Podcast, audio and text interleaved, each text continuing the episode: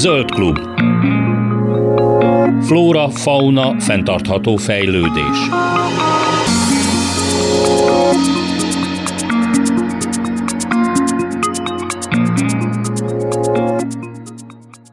Kellemes délután kívánok, Laj Viktoriát hallják. A napokban hozta nyilvánosságra a Biodiverzitás és Ökoszisztéma Szolgáltatások Kormányközi Testület, azaz az IBBES legújabb jelentését, ami hát egy elég uh, nagy munka, egy masszív munka volt, mert 82 kutató vett ebben részt, és 13 ezer tanulmányt elemeztek, és hát lényegében az volt a legfontosabb uh, megállapításuk, hogy a növekedés fókuszú értékrendünk az, ami leginkább felelőssé tehető a környezet ilyen mértékű pusztításában. A szerzők között egy magyar kutató is volt, aki itt is van velem a vonalban, ő nem más, mint dr. Kelemen Eszter, az ESSRG Nonprofit Kft. vezető kutatója. Jó napot kívánok! kívánok! Jó napot kívánok! És tulajdonképpen, amikor az ember erre a megállapításra jut, hogy maga az, a, az az értékrend, vagy az a társadalmi gazdasági jutalmazó rendszer a, a gátja annak, hogy természetközelibben élhessünk, vagy hogy fenntartható világban élhessünk, akkor képes azt mondani, hogy akkor, hát akkor ez itt ennyi volt, ez nem igazán fog megváltozni, és mindentől kezdve akkor más, másnap már fel se kelljünk.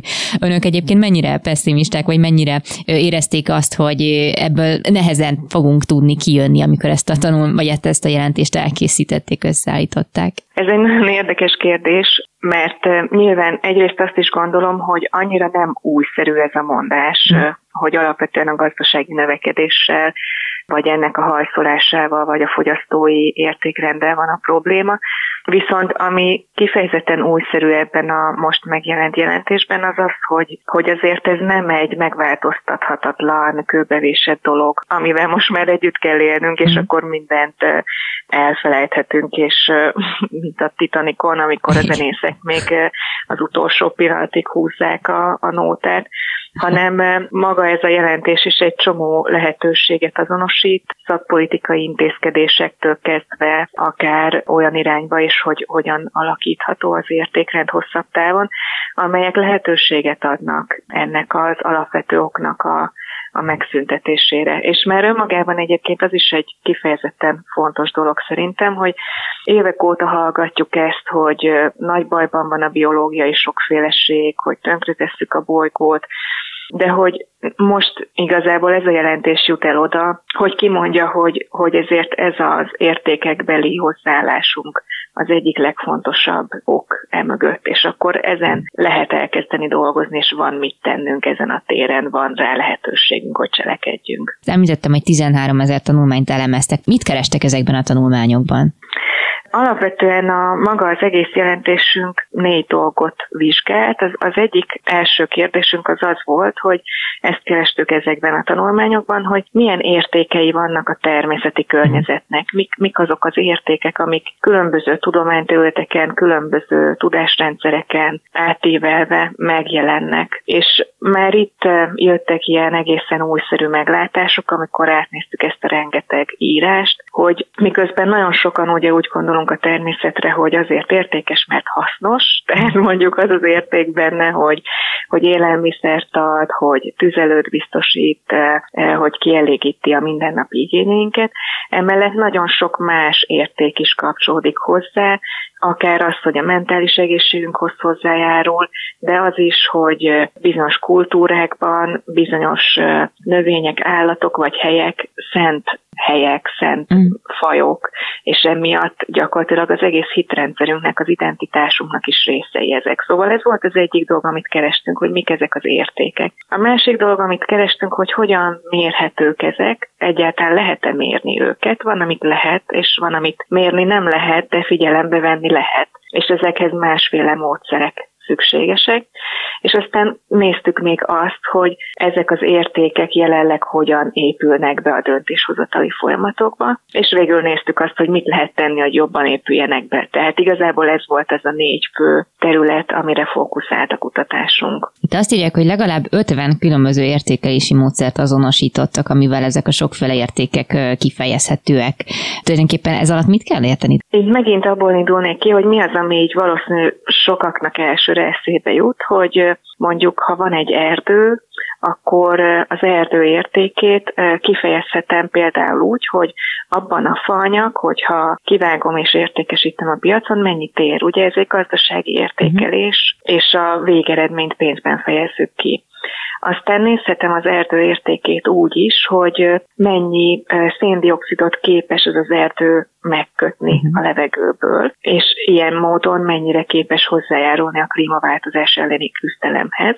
Ehhez biofizikai módszereket használunk, ez egy másik irány az értékelésnek, akár modellezéssel, akár konkrét mérésekkel lehet kifejezni ilyen biofizikai mutatókban az erdő értékét. És aztán akár úgy is nézhetjük az erdő értékét, hogy mennyire gazdag élőhely, milyen védett fajoknak ad otthont. Ezek megint még mindig ilyen biológiai, ökológiai módszerek.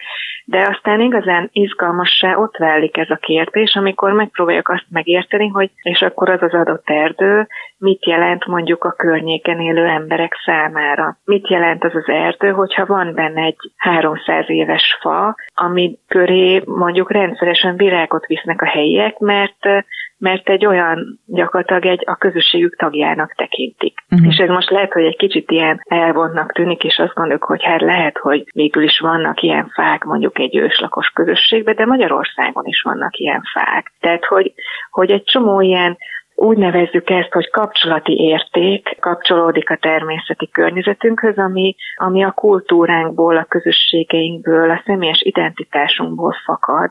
És ezek nem számszerűsíthetők pénzben kifejezve, ezeket nem lehet megmérni biológiai módszerekkel, vagy ökológiai mm. módszerekkel, ezeket akkor tudjuk számba venni, vagy figyelembe venni ezeket a módszereket, hogyha azok az emberek, azok a közösségek, akik ilyen értékeket is tulajdonítanak egy erdőnek, vagy egy fának, azok helyet kapnak a döntési folyamatban, ami az erdőről szól.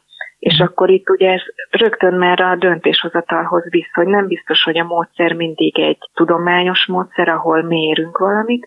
Lehet, hogy a módszer az egy döntéshozatali folyamatba való nyitottságot jelent, azt jelenti, hogy részvételi lehetőségeket biztosítunk. Pár hete beszélgettem egy bonobó kutató hölgyel, dr. Garai Szinti, aki Kongói Demokratikus Köztársaságban dolgozik, és ott jött elő az, hogy a bonobó vadászat, mint bozott hús vadászat, az, az tulajdonképpen így a 90-es évek a kongói háború volt ez, amikor a nagy ruandai népírtás és egyebek voltak, hogy az előtt tulajdonképpen a helyi népek a bonobókra hogy tekintettek, legendák kapcsolódtak hozzá, tisztelték őket, tiszteletben tartották, a testvérüknek tartották ezeket a az emberszabásúakat, és amikor megtörtént ugye ez a, vagy hát ez a periódus elindult, lezajlott, átalakult a népesség, felhigult, mások jöttek be, egyfajta migráció indult be, akkor uh-huh. ezek, a leg, ezek a hagyományok kikoptak, ez a tisztelet kikopott így az emberekből, és elfelejtették ezeket a gyökereket, és itt indult be igazából az, hogy a, azt az értéket, amit mondjuk ezek az állatok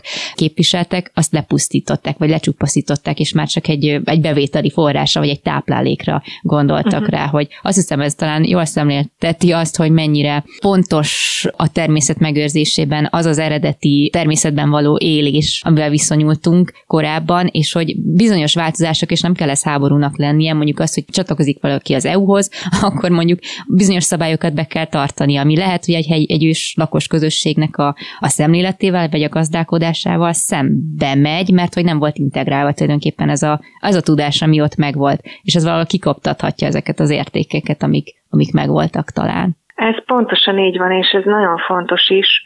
Még egy dolgot hozzátennék, hogy itt nagyon szemléletes ez a példa, és nyilván itt egyrészt szó van arról, hogy hogy egy fegyveres konfliktus esetén, vagy amikor átalakul egy közösségnek az összetétele, olyanok költöznek be, akik nem ismerik azt a tájat, nem ismerik a hagyományokat, a, azt a helyi tudást, ami ott van, akkor ugye fellazul ez az eredeti értékrend. De az is van, és a jelentés ezt is hát alátámasztja a kutatómunka alapján, hogy a társadalmi igazságtalanságok, vagy az elnyomás, vagy az erőforrásokhoz való egyenlőtlen hozzáférés. Tehát amikor kirekeztünk közösségeket abból, hogy jól létben élhessenek, az ugyanennyire fontosan, fontos mozgató rugója az értékrend erodálásának. Tehát itt mhm. a kettő dolog nagyon sokszor együtt jár, hogy kicsit romantikus azt gondolni, hogy majd az, az őslakosok Afrikában vagy Ázsiában majd ők pusztán azért, mert a hitrendszerük alapján ők tiszteletbe tartják a természetet, uh-huh. akkor ők majd várhatjuk tőlük, hogy tényleg létminimum alatt Persze. éppen csak, hogy megéljenek valamiből, és ne vadászanak bonobókra, vagy bármire, ami szerintünk fontos, hogy, hogy életben maradjon, mert hogy gyakorlatilag ez egy nagyon fontos összetevője, hogy, hogy amíg társadalmi igazságtalanságok is vannak, addig környezeti igazságtalanságok is maradnak. A két probléma nem kezelhető függetlenül egymástól. De először gondolom a társadalmi kéne akkor helyrehozni, mert amíg az nincs, addig nem várhatjuk a környezetit sem. Hát igen, igen. És, és itt jön képbe az, hogy, hogy nagyon sok esetben a szakpolitikai döntéseknél mennyire fontos lenne az, hogy hogy ezek tényleg nyitottan egy részvételi folyamatban szülessenek meg, ahol ezek a különböző szempontok mind felszínre tudnak jönni. Tehát felszínre tud jönni az, hogy egy, egy adott állat vagy növényfaj mondjuk szakrális szerepet tölt be egy közösség életébe, de az is felszínre tud kerülni, hogy egyébként meg nincs mit enni. Hm, persze. És akkor közösen lehet megoldást keresni ezeknek a problémáknak a, az eredőjére, és nem csak egy darab problémát nézni, és akkor szépen behunja a szemünket az összes többi fölött, hogy oké, oké, ezt megoldjuk, és nem érdekel, hogy, mm. hogy milyen más Igen. következményeket húzunk ezzel magunkra. Igen, itt az említett példában is egyébként egy maga ez a civil szervezet, ami az ő megsegítésükre, bonobok megsegítésére jött létre, ők tesznek azért, hogy alternatívát nyújtsanak ott a helyieknek, mm. hogy más honnan jussanak ugye bevételhez, érelemhez, hogy pont ezt az igazságtalanság kérdését egyensúlyozzák. Viszont, hogy itt megint bejön a képbe az, hogy hát ezek megint civilek, tehát hogy megint azoknak fontos fontos, akiknek nincs elég hangjuk, meg döntéshozatali erejük? Ez egy nagyon, szóval igazából egy, egy alapvető kérdés, bármiféle területen nézzük azt, hogy hogyan lehet a fenntarthatóság felé elmozdulni, hogy kik is a, azok a döntéshozók, vagy azok a szereplők, akik érdemben cselekedni tudnak. Hát ez a jelentés, ami most ugye napvilágra került, annyiban más mondjuk, mint egy, egy tudományos cikk, vagy egy, uh-huh. egy civil szervezet jelentése, hogy ezt 139 kormány delegáltja fogadta el. Uh-huh. És ilyen értelemben igaz, hogy nincsen jogi kényszerítő ereje, tehát nem kell, ott mondjuk volt magyar delegáció is, akik szintén elfogadták ezt az anyagot. Ez nem jelenti azt, hogy a magyar jogrendbe mostantól be kellene építeni ezeket a dolgokat, viszont jelenti azt, hogy van egy hivatkozási alap, amit figyelembe lehet venni különböző döntéseknél, és ugyan még csak hétfőn került hivatalosan publikálásra ez az anyag, de már most hírt kaptunk arról, hogy például az USA kormányzata kifejezetten komolyan tárgyalja ezt, és, uh-huh. és beviszi az üléseire ezt a, ezt, ennek a felmérésnek az eredményeit. De például arról is kaptunk hírt, hogy a NASDAQ, ami ugye az amerikai értéktősde, uh-huh. szintén cikkezik erről a jelentésről, hogy hogyan lehet a, a pénzpiacok felé valamiféle alternatívát kitalálni, ami mhm. a természet értékeit ilyen holisztikusabb szempontból tudja figyelembe venni. Tehát ebben talán érhet egy picit nagyobb hatást el ez a jelentés, hogy mögötte el ez a 139 ország, uh-huh. aki elfogadta. És meglátjuk, mi történik. Most nyilván sajnos garantálni senki nem tudja, Persze. hogy érdemi változás fog történni a remény viszont talán ott van. Gyakorlati példát tudna mondani erre a, tehát mondjuk erre a gazdasági alapú megközelítésre, hogy hogyan veszik el a, a, az egyéb érték. Itt a, például a sajtóanyagban itt a vízmer, vízerőműveknek a példáját hozták fel, ami, ami ugye az energiaválság kapcsán lehet fontos, viszont megint csak az a kiindulási pontja, hogy van egy természeti érték, ami, amit a magunk hasznára fordíthatunk gazdasági szempontból. Most egy olyan példát hoznék igazából, ami pont talán egy kicsit abból a szempontból izgalmasabb, hogy nem a, az anyagi értelembe vett uh-huh. értékre épül, de mégis egy több országban működő szakpolitikai megoldás, és mhm. kifejezetten az elemzéseink alapján kifejezetten előremutató, és úgy nevezik ezt a gyakorlatilag ez egy jogi megoldás, a természet jogairól van szó, uh-huh. amikor jogi személyiséggel ruháznak fel egy folyót, egy hegyet, egy erdőt, vagy akár a természetet magát, a, a földanyát magát. Például Bolívia a földanyát ruházza föl jogi személyiséget, hm. Indiában vagy Új-Zélandon folyók kapnak jogi személyiséget. És ez ugye igazából ezeknek a természeti elemeknek a spirituális értékéből indul ki egy ilyen intézkedés. Uh-huh. Viszont ezzel, hogy jogi személyiséget kapnak, ez azt jelenti, hogy a bíróságon védőügyvédet kaphatnak. Tehát, hogyha történik egy környezetkárosítás, akkor ott nem egyszerűen egy költséghaszonelemzéssel elintézzük, hogy oké, okay, oké, okay, szennyeztünk egy folyót, nézzük meg mekkora a kár, és akkor csináljunk egy ökológiai rehabilitációt, és állítsuk ezt helyre, vagy az adott cég fizessen kártérítést a helyi közösségnek, tehát hogy ezek ugye a klasszikusan bevett megoldások ilyen esetben, hanem hogyha megtörtént egy ilyen, akkor konkrét per alakulhat ki, ahol a folyó mint, mint ennek a pernek az egyik résztvevője jelenik meg, és az ő jogai érvényesíthetők éppen olyan mértékben, mint a, mondjuk a vállalkozás, a cég jogai. Hm. És innentől egy egészen más jogi helyzet alakul ki. Szóval nem kell hozzá még csak pénzbeli értékkel sem, hanem másféle eszközökkel, akár jogi eszközökkel, és sokféle más példát lehetne hozni szemléletformálás irányából is. Tehát, hogy nem még csak gazdasági eszközök sem feltétlenül kellenek, elég, hogyha tudjuk, hogy számunkra vagy a közösség a társadalom számára van egy nagyon fontos, kézzel nem megfogható, pénzben ki nem fejezhető értéke a természetnek, és akkor ezt a bíróságokon jogilag képviseljük. Hm. És egész más eredménye születhet így egy döntésnek. Hm, ez nagyon érdekes, érdekes példa. Én nagyon szépen köszönöm a beszélgetést dr. Kelemen Eszternek, az SSRG Nonprofit Kft. vezető kutatójának, és illetve ennek a jelentésnek az egyik szerző, szerzőjének. Köszönöm szépen én is a lehetőséget.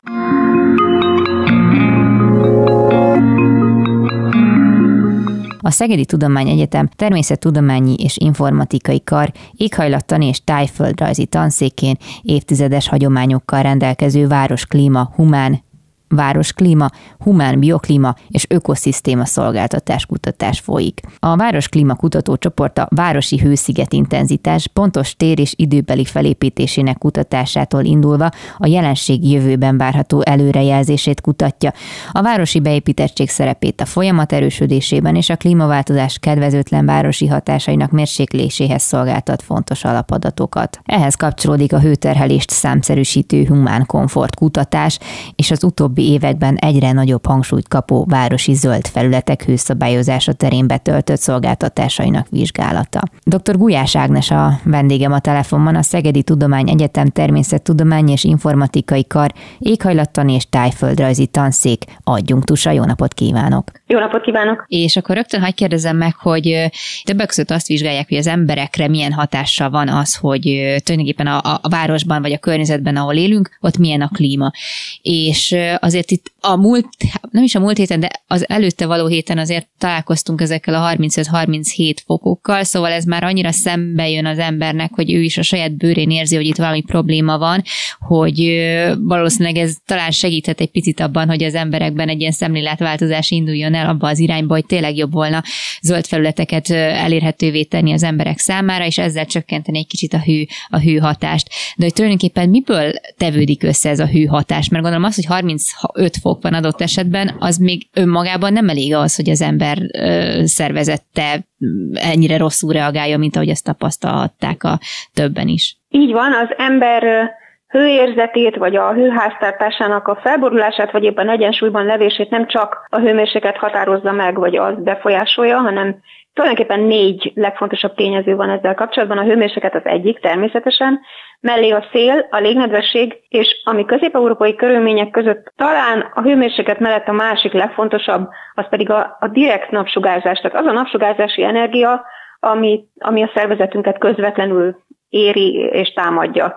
Szerintem ösztönösen mindenki, aki mondjuk egy ilyen belvárosi környezetben valamilyen hivatalos ügyet kénytelen elintézni, az ösztönösen árnyéktól árnyékig megy egy ilyen 38 fokos nyári hőségben. Tehát így lehet a legjobban érzékeltetni azt, hogy a hőérzetünkre milyen rendkívül erős befolyással van az, hogy, hogy érje a testünket ilyen direkt napsugárzás, Mind a mellett természetesen, hogy a hőmérséklet sajnos magas, és úgy látszik, hogy ez a jövőben is így lesz, sőt, még, még inkább emelkedni fognak ezek a hullámokhoz kapcsolódó maximum értékek, és a, a humán komfort kutatásaink azt tudják, és abban nyújtanak talán informatívabb információt annál, mint hogy önmagában a hőmérséklet magas, hogy ezt a négy értéket, vagy ezt a négy meteorológiai paramétert, ezt egyszerre veszik figyelembe, uh-huh.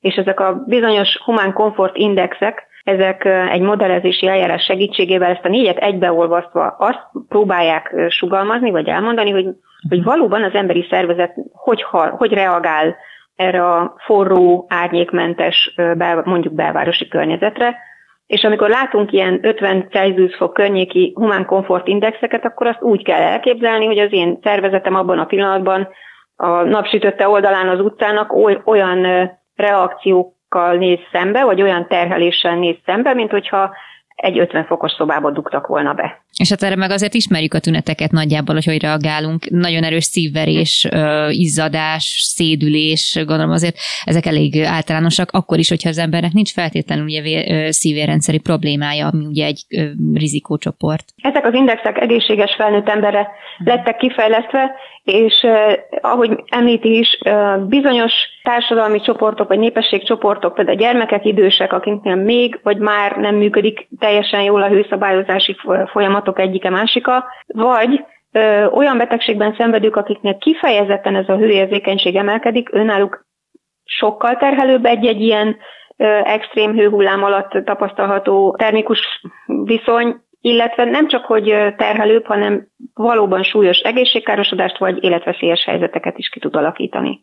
Egyébként pontosan ezt, a, ezt, a, ezt az értéket amiben ugye megállapítják, hogy egy nem tudom, a tűzőnaponával hány fokos szobának felel meg, mint hogyha bezárnának minket oda. Ezt hogyan számolják ki? Ez egy komplex modellezési eljárás, többféle mhm. modell használható erre. Mi egy Németországban kifejlesztett modellt használunk, amely sokféle index van egyébként az általunk leggyakrabban használt, ez az úgynevezett, talán magyarra úgy fordíthatnám le, hogy, hogy élettanilag egyenértékű hőmérséklet, tehát hogy az élettani mhm. szempontból egyenértékű azzal, mintha 50 fokos szobában lennék, tehát úgy reagál a szervezetem, olyan lesz a, a verejtékezési rátám, olyan lesz a, szóval csomó ilyen élettani folyamat, Ezeket modellezéssel alakítjuk ki, tehát nem lehet mérni csak úgy direktben, mint a hőmérsékletet vagy a légnedvességet, uh-huh. hanem ezeket az alapadatokat, amelyeket mondjuk például a városi helyszíneken éveken át mértünk, ezeket betápláljuk ebbe a modellbe, és akkor a, a számít bonyolult,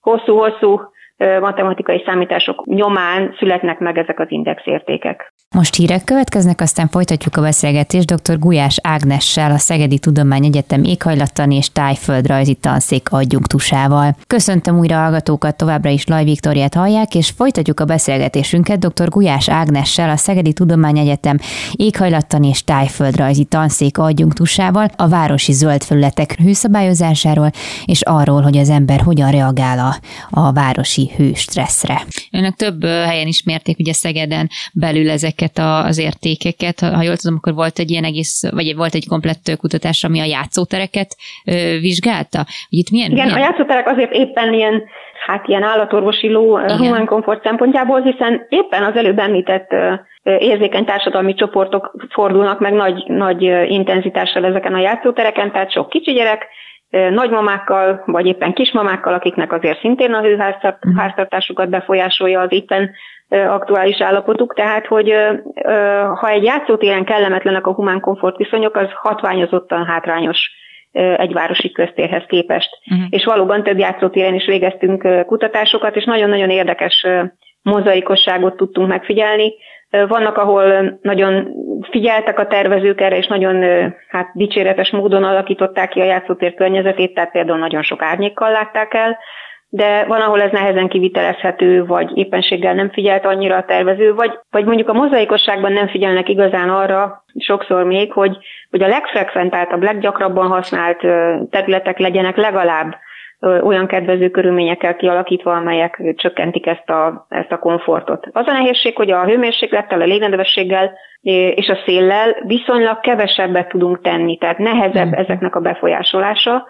Még a légnedvességet valamelyest tudjuk ugye vízfelületekkel hmm. befolyásolni, de a legkönnyebben, a legegyszerűbben, a leghatékonyabban hőkomfortot javítani azt árnyékolással lehet. Azon belül is elsősorban a, a zöldfelületi árnyékolást tudom ajánlani, hiszen annak egyéb járulékos pozitív hatásai is vannak, és, és ezért például egy játszótérnek, a zöldfeltének a kialakítása nagyon fontos lenne, hogy egy ilyen humán komfort szemüvegen keresztül történjen, amiben tényleg ne forduljon elő az a, az a szerencsétlen helyzet, hogy mondjuk egy újonnan kialakított játszótéren a legnépszerűbb mondjuk mászóka komplexum kerül a legkellemetlenebb humán komfortviszonyok közé, hiszen ott tényleg órákig játszanak, ráadásul aktívan játszanak a gyerekek, tehát futnak, egyébként is a hőháztartásuk terhelve van, és ha még extrában kapnak rá egy ilyen kívülről is egy ilyen hőterhelést, akkor az nagyon gyorsan a, a hőháztartásuk felborulásához, túlzott izzadáshoz, tehát ha, ha szépen elvezet a hőgutáig, mm. hogy elvezethet ez a hőgutáig ez a folyamat.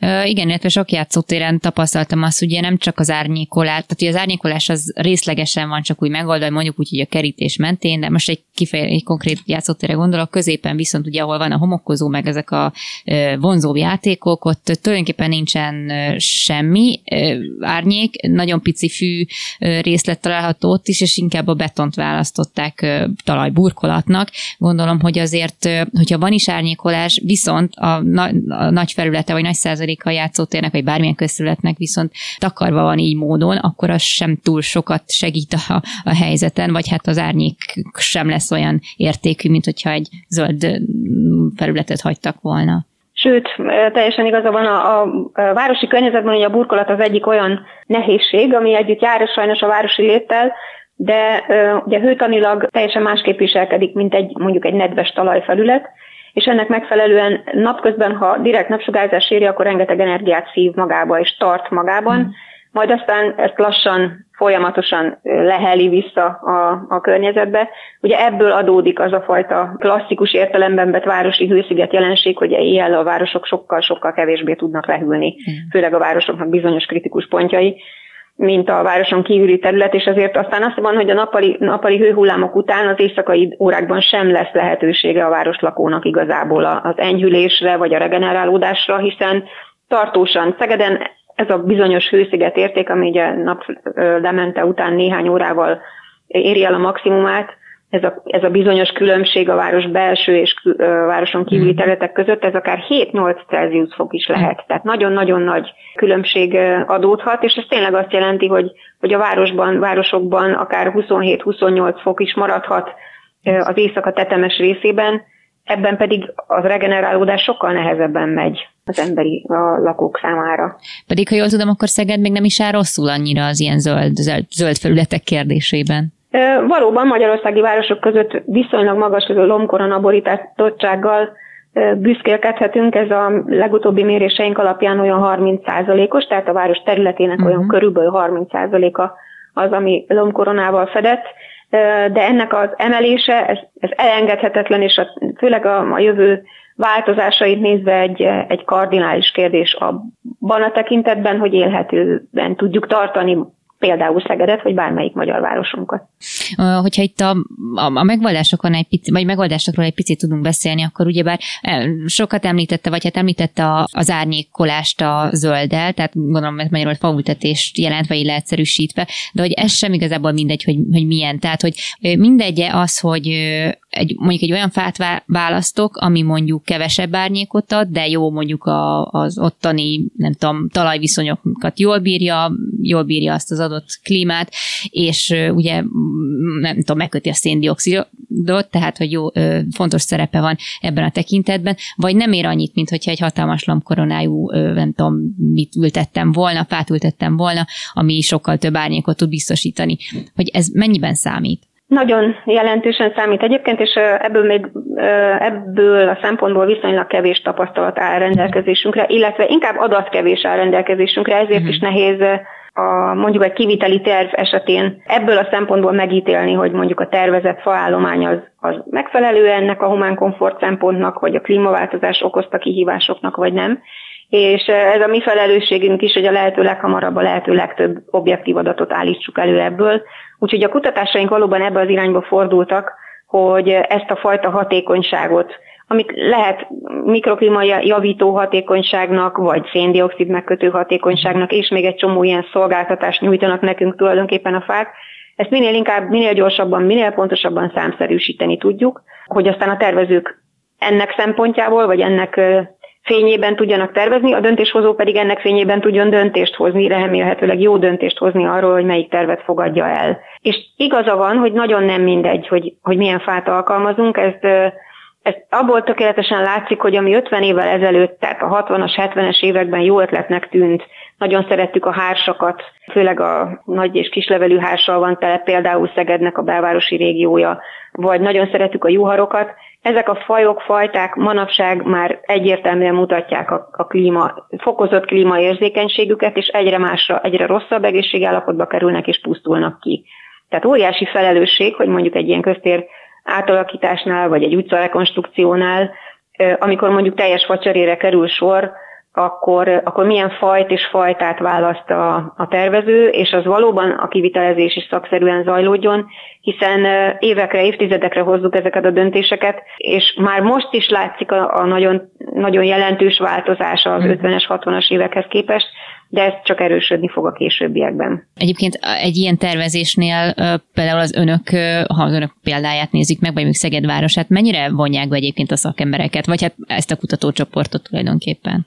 Mondhatnám, hogy semennyire, de most ez nem lenne igaz, mert most már egyre többször van azért olyan fajta, néha még csak informális megkeresés, tehát nem olyan, mm. hogy na ez valóban a terv részét képezi és a folyamatot, de mondjuk egyre több és jobb kapcsolatunk van tájtervezőkkel, várostervezőkkel, egyre gyakrabban működünk közre, vagy, vagy kérnek tőlünk adatot, vagy használják fel az adatainkat arra nézve, hogy, hogy alátámaszták például akár egy terv készítésénél, hogy ennek a tervnek milyen mikroklimatikus, vagy ennek a térnek mondjuk milyen mikroklimatikus viszonyai vannak, és hogy ehhez kell passzoló fajta faj és fajválasztást tenniük. Tehát azt remélem, és bizakodó vagyok ezzel kapcsolatban, hogy ez egyre intenzívebb lesz ez a, ez a kapcsolat, és egyre jobban meghallják, vagy egyre jobban tudunk együttműködni uh-huh. már a tervezés folyamatában. Igen, ez van az ideális, viszont említi ezt a mikro, mikroklíma szót, és akkor felvetődik bennem a kérdés, hogy tulajdonképpen mekkora felületnél beszélhetünk arról, hogy itt, hogy itt már pozitív hatásokat lehet mérni, vagy beszámolni róluk. Tehát, hogyha mondjuk egy forgalmas út mellett, nem tudom, teszem azt egy, hát nem tudom, 20 méterrel létrehoznak egy kis virágos sávot, amit mondjuk nem kasszálnak le, akkor az már jó, vagy ez még nem elég? Tehát, hogy még nem elég tömeges, vagy nem elég nagy felület ahhoz, hogy ez, ez beválhasson, vagy abban a kis mikroközös közösségben, ami ott él, ott, ott viszont nagyon hasznos. Amit említ, az pont a mikroklíma nagyságrend, tehát valóban egyetlen fának is van a mikrok környezetére nézve pozitív hozadéka, és ha ott egy óvodás csoport enyhülést talál a kirándulása során, akkor az is nagyon, nagyon jelentős és pozitív befolyásoló hatás, uh-huh. de ha tendenciózusan vagy egyen nagyobb léptékben a város klimatikus adottságait szeretnénk javítani, ami ugye már a lokális lépték, egyen följebb megyünk a léptékben, akkor nagyon sok ilyen kedvező mikrokörnyezetnek a kialakítása fog aztán olyan összeadódó hatást ö, ö, eredményezni, amivel aztán tényleg nagyságrendel a város, mint maga is, városi szinten is javítható ez a klíma. Ez azt jelenti, hogy nagyon sok mikro, mikrokis zöldágyás, sok fa, sok zöldtető, sok zöld fal, tehát sok-sok olyan zöld megoldás, amelyek aztán összeadódva alapvetően a, a, a város nagyobb léptékű klimatikus adottságait is tudják javítani. És egyébként ezzel hogy nem eshetünk át a, a túloldalra olyan tekintetben, hogy mondjuk nincs elég víz, amivel mindezt elláthatnánk? Tehát, hogy lehet ezt úgy csinálni, hogy, a, hogy mondjuk a víz ellátott sággára ne legyen szükség, nem akkora mennyiségre, amennyi már fenntarthatatlan volna? A kérdés teljesen jogos, hiszen élő zöld, élő zöld felület az, ami rendesen tud funkcionálni mikroklímajavításból is, széndiokszid megkötésből is, lég, légszennyezés megkötésből is, és életben tartani a zöld felületet csak vízzel lehet.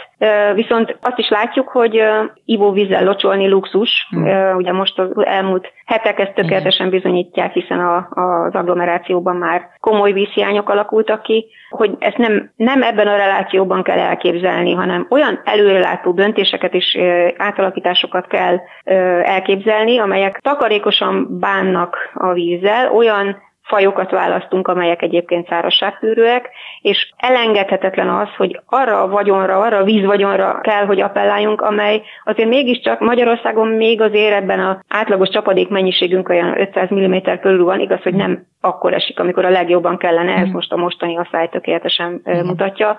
Viszont ősszel, télen, tavasszal, néha-néha nyáron is egy-egy nagyobb zápor alkalmával azért mégiscsak ér, leérkezik ez az 500 mm-es csapadék, amelynek a helyben tartása, a beszivárogtatása, a minél hatékonyabb mikrokörnyezetben való megtartása lehet az állog arra, hogy aztán ne ivóvizet kelljen használnunk a zöldfeltelénk locsolására, hanem ezt a vizet tartalékoljuk el lehetőség szerint. Erre is nagyon sok zöld megoldás létezik, úgy hívjuk ezeket, hogy természet alapú megoldások, tehát tulajdonképpen a természettől lessük el, hogy a természet ezt hogy csinálja, és ezeknek a természet alapú megoldásoknak a városba minél nagyobb számban, minél szélesebb körülön való bevezetését vagy installálását szeretnénk elérni, ezzel kapcsolódik, vagy ehhez kapcsolódik most a legaktuálisabb kutatásaink, amiket nemrégiben egy nagy európai projekt keretében is végeztünk. Annak a projektnek ez is volt a neve, hogy Nature for Cities, tehát hogy minél több természethez közeli megoldást keresünk a városokban, vagy építsünk be a városokba, és most az építés talán egy kicsit erős szó, tehát mhm. installáljunk be a városokba, mhm. amelyek aztán ezt a jótékony szolgáltatást később hosszú ideig tudják nyújtani. Például egy ilyen kezdeményezés az, amikor sajnos a belvárosi falültetés az egy kritikus pont, hiszen a 100%-os csatornázás mellett a belvárosokban a, a talajvízszint nyilván városatól függően a folyóparti városnál másképp alakul, egy, egy homokátsági városnál megint másképp, de egyre lejjebb és lejjebb száll. Ezt most Szegeden is látjuk, éppen tegnap végeztünk erre vonatkozóan fúrásokat, és már most a belvárosban is négy és fél, öt méteren találtuk meg a talajvizet. Oh. Tehát ennek megfelelően a, a fák, akik, az idősebb fák, akik már ebből a vízkészletből kénytelenek, vagy ke, fedezik a szükségleteiket, és nem a felszíni öntözésből, mm. egyre nehezebben tudják ezt, ezt megoldani. Ezért a telepítésnél már most is figyelemmel kell lenni arra, hogy fatelepítést azzal a régi reflexerű hagyományos módon, hogy váljunk egy gödröt és beleteszünk egy hmm. szabad gyökerű facsemetét, ez gyakorlatilag belvárosban már lehetetlen, vagy legalábbis nagyon-nagyon rizikós, és, és nagyon nagy a kipusztulásnak az aránya. Ugye erre történtek már Budapesten is szerencsére kísérletek, Nyugat-Európában mi magunk is ugye sokféle felé járunk konferenciákon, ahol ezeket a megoldásokat már egy picit talán előbb is láttuk.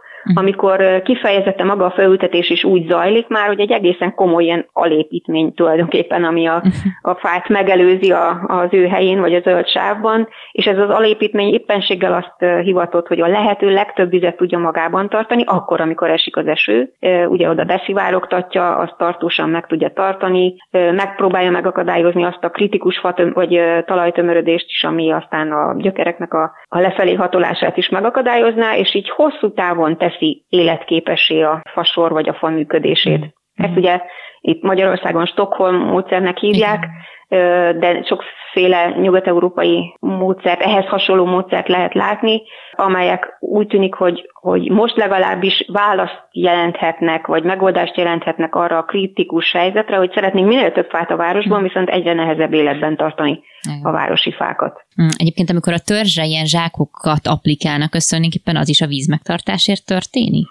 Részben a vízmegtartás, de ott elsősorban a vízellátás, ugye, hogy ne kelljen minden nap valamilyen foszilis energiahordozó val hajtott autóval kimenni, és ott locsolókocsival locsolgatni, hanem ezek a zsákok 70-80 liter vizet magukban tudnak tárolni, és akkor szépen lassan. Ezek elsősorban nyilván a friss ültetéseknél számítanak, hiszen a későbbiekben a fák már egyre lejjebb engedik a gyökereiket, és abból az előbb említett egyre mélyebbre szálló talajvízből uh-huh. táplálkoznak. Beszélünk itt ugye pici mikroklímákról is, és eszembe jutott az, hogy vajon itt nyilván a várostervezésnél stb.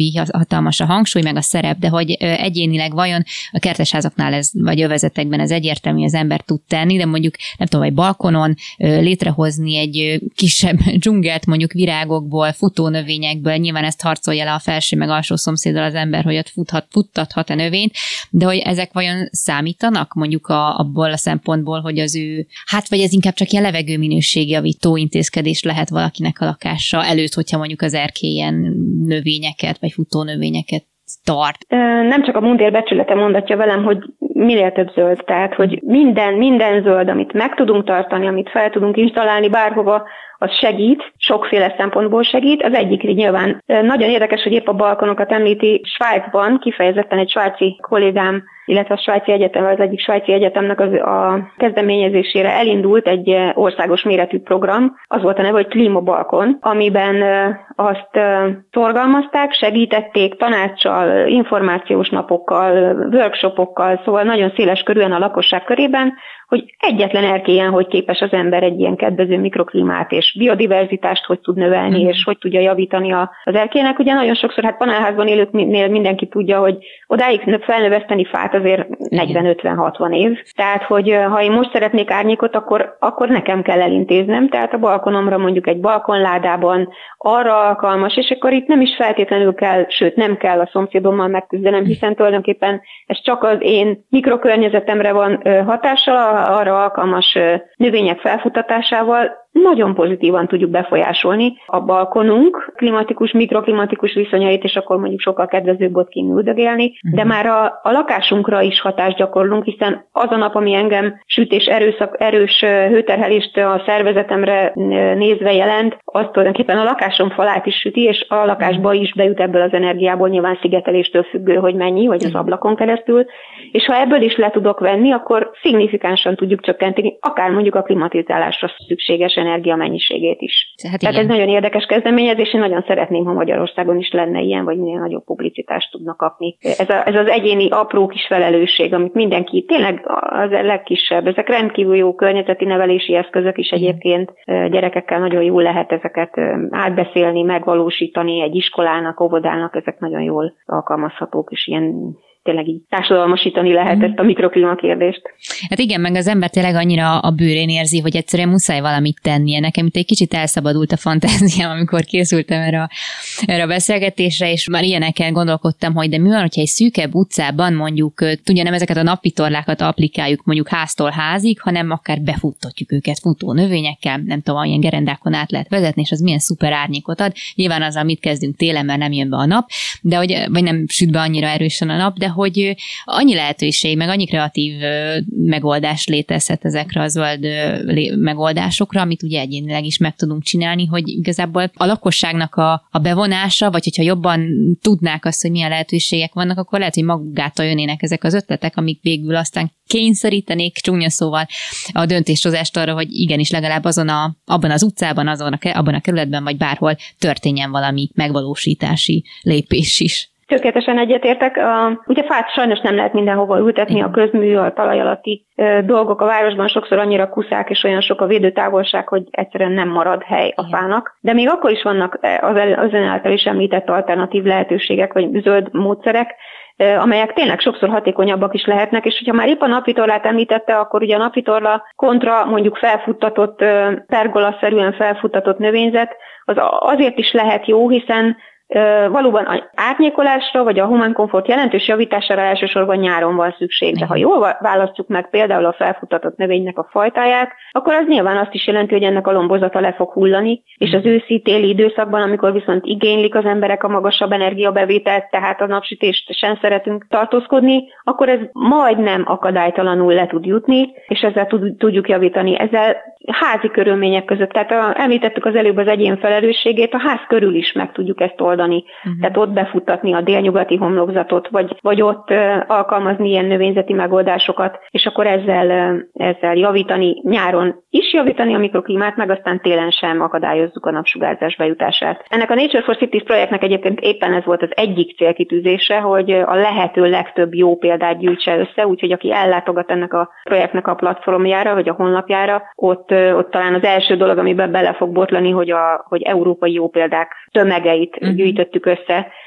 Azért is mondom, hogy tömegeit, mert 28 partner volt ebben a projektben benne, és nem is tudom, 10-11 néhány európai ország, tehát rendkívül széles volt a merítés Franciaországtól. A mediterrán régiók ebben a szempontból nagyon hát hatványozottan kitettek is, és hatványozottan előre haladnak is ebben a szemlélet, ennek a szemléletnek a megvalósításában, úgyhogy mhm. nekünk is volt sok spanyol-török partnerünk, és, és sok-sok ország, sok-sok száz jó példáját gyűjtöttük össze, tehát akár az ötletek gyűjtésében a laikusok is megtalálják az információkat, ugyanakkor a, a tervezők vagy a döntéshozók pedig olyan értékelési eszközöket találnak fönn például ezen a honlapon, amelyeknek egyébként a kifejlesztésében mi is azóta is dolgozunk, uh-huh amelyek meg azt szeretnék megmondani minél pontosabban, hogy mi a hatékonyság. Tehát, hogyha én most eldöntöm, hogy alkalmazok egy ilyen zöld megoldást, akkor azzal milyen előnyöket, környezeti előnyöket és olykor anyagi előnyöket tudok. A bekerülés és a, és a haszonhozás az ugye a zöld felületnél azért nehézkes, mert mondjuk egy városi köztérnek a zöld felületi telepítése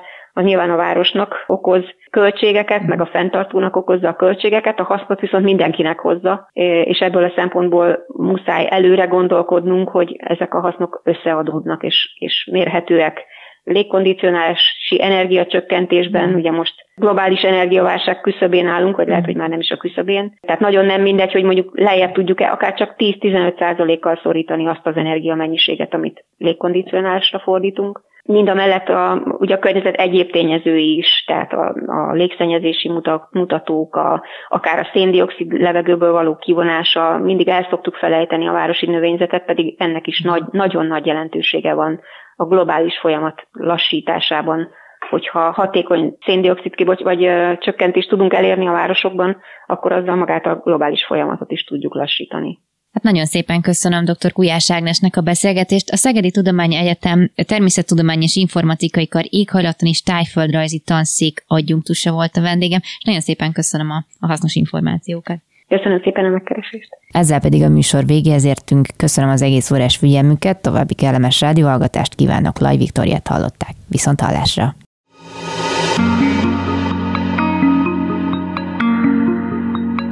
Flóra, fauna, fenntartható fejlődés. A Zöld Klub adását hallották.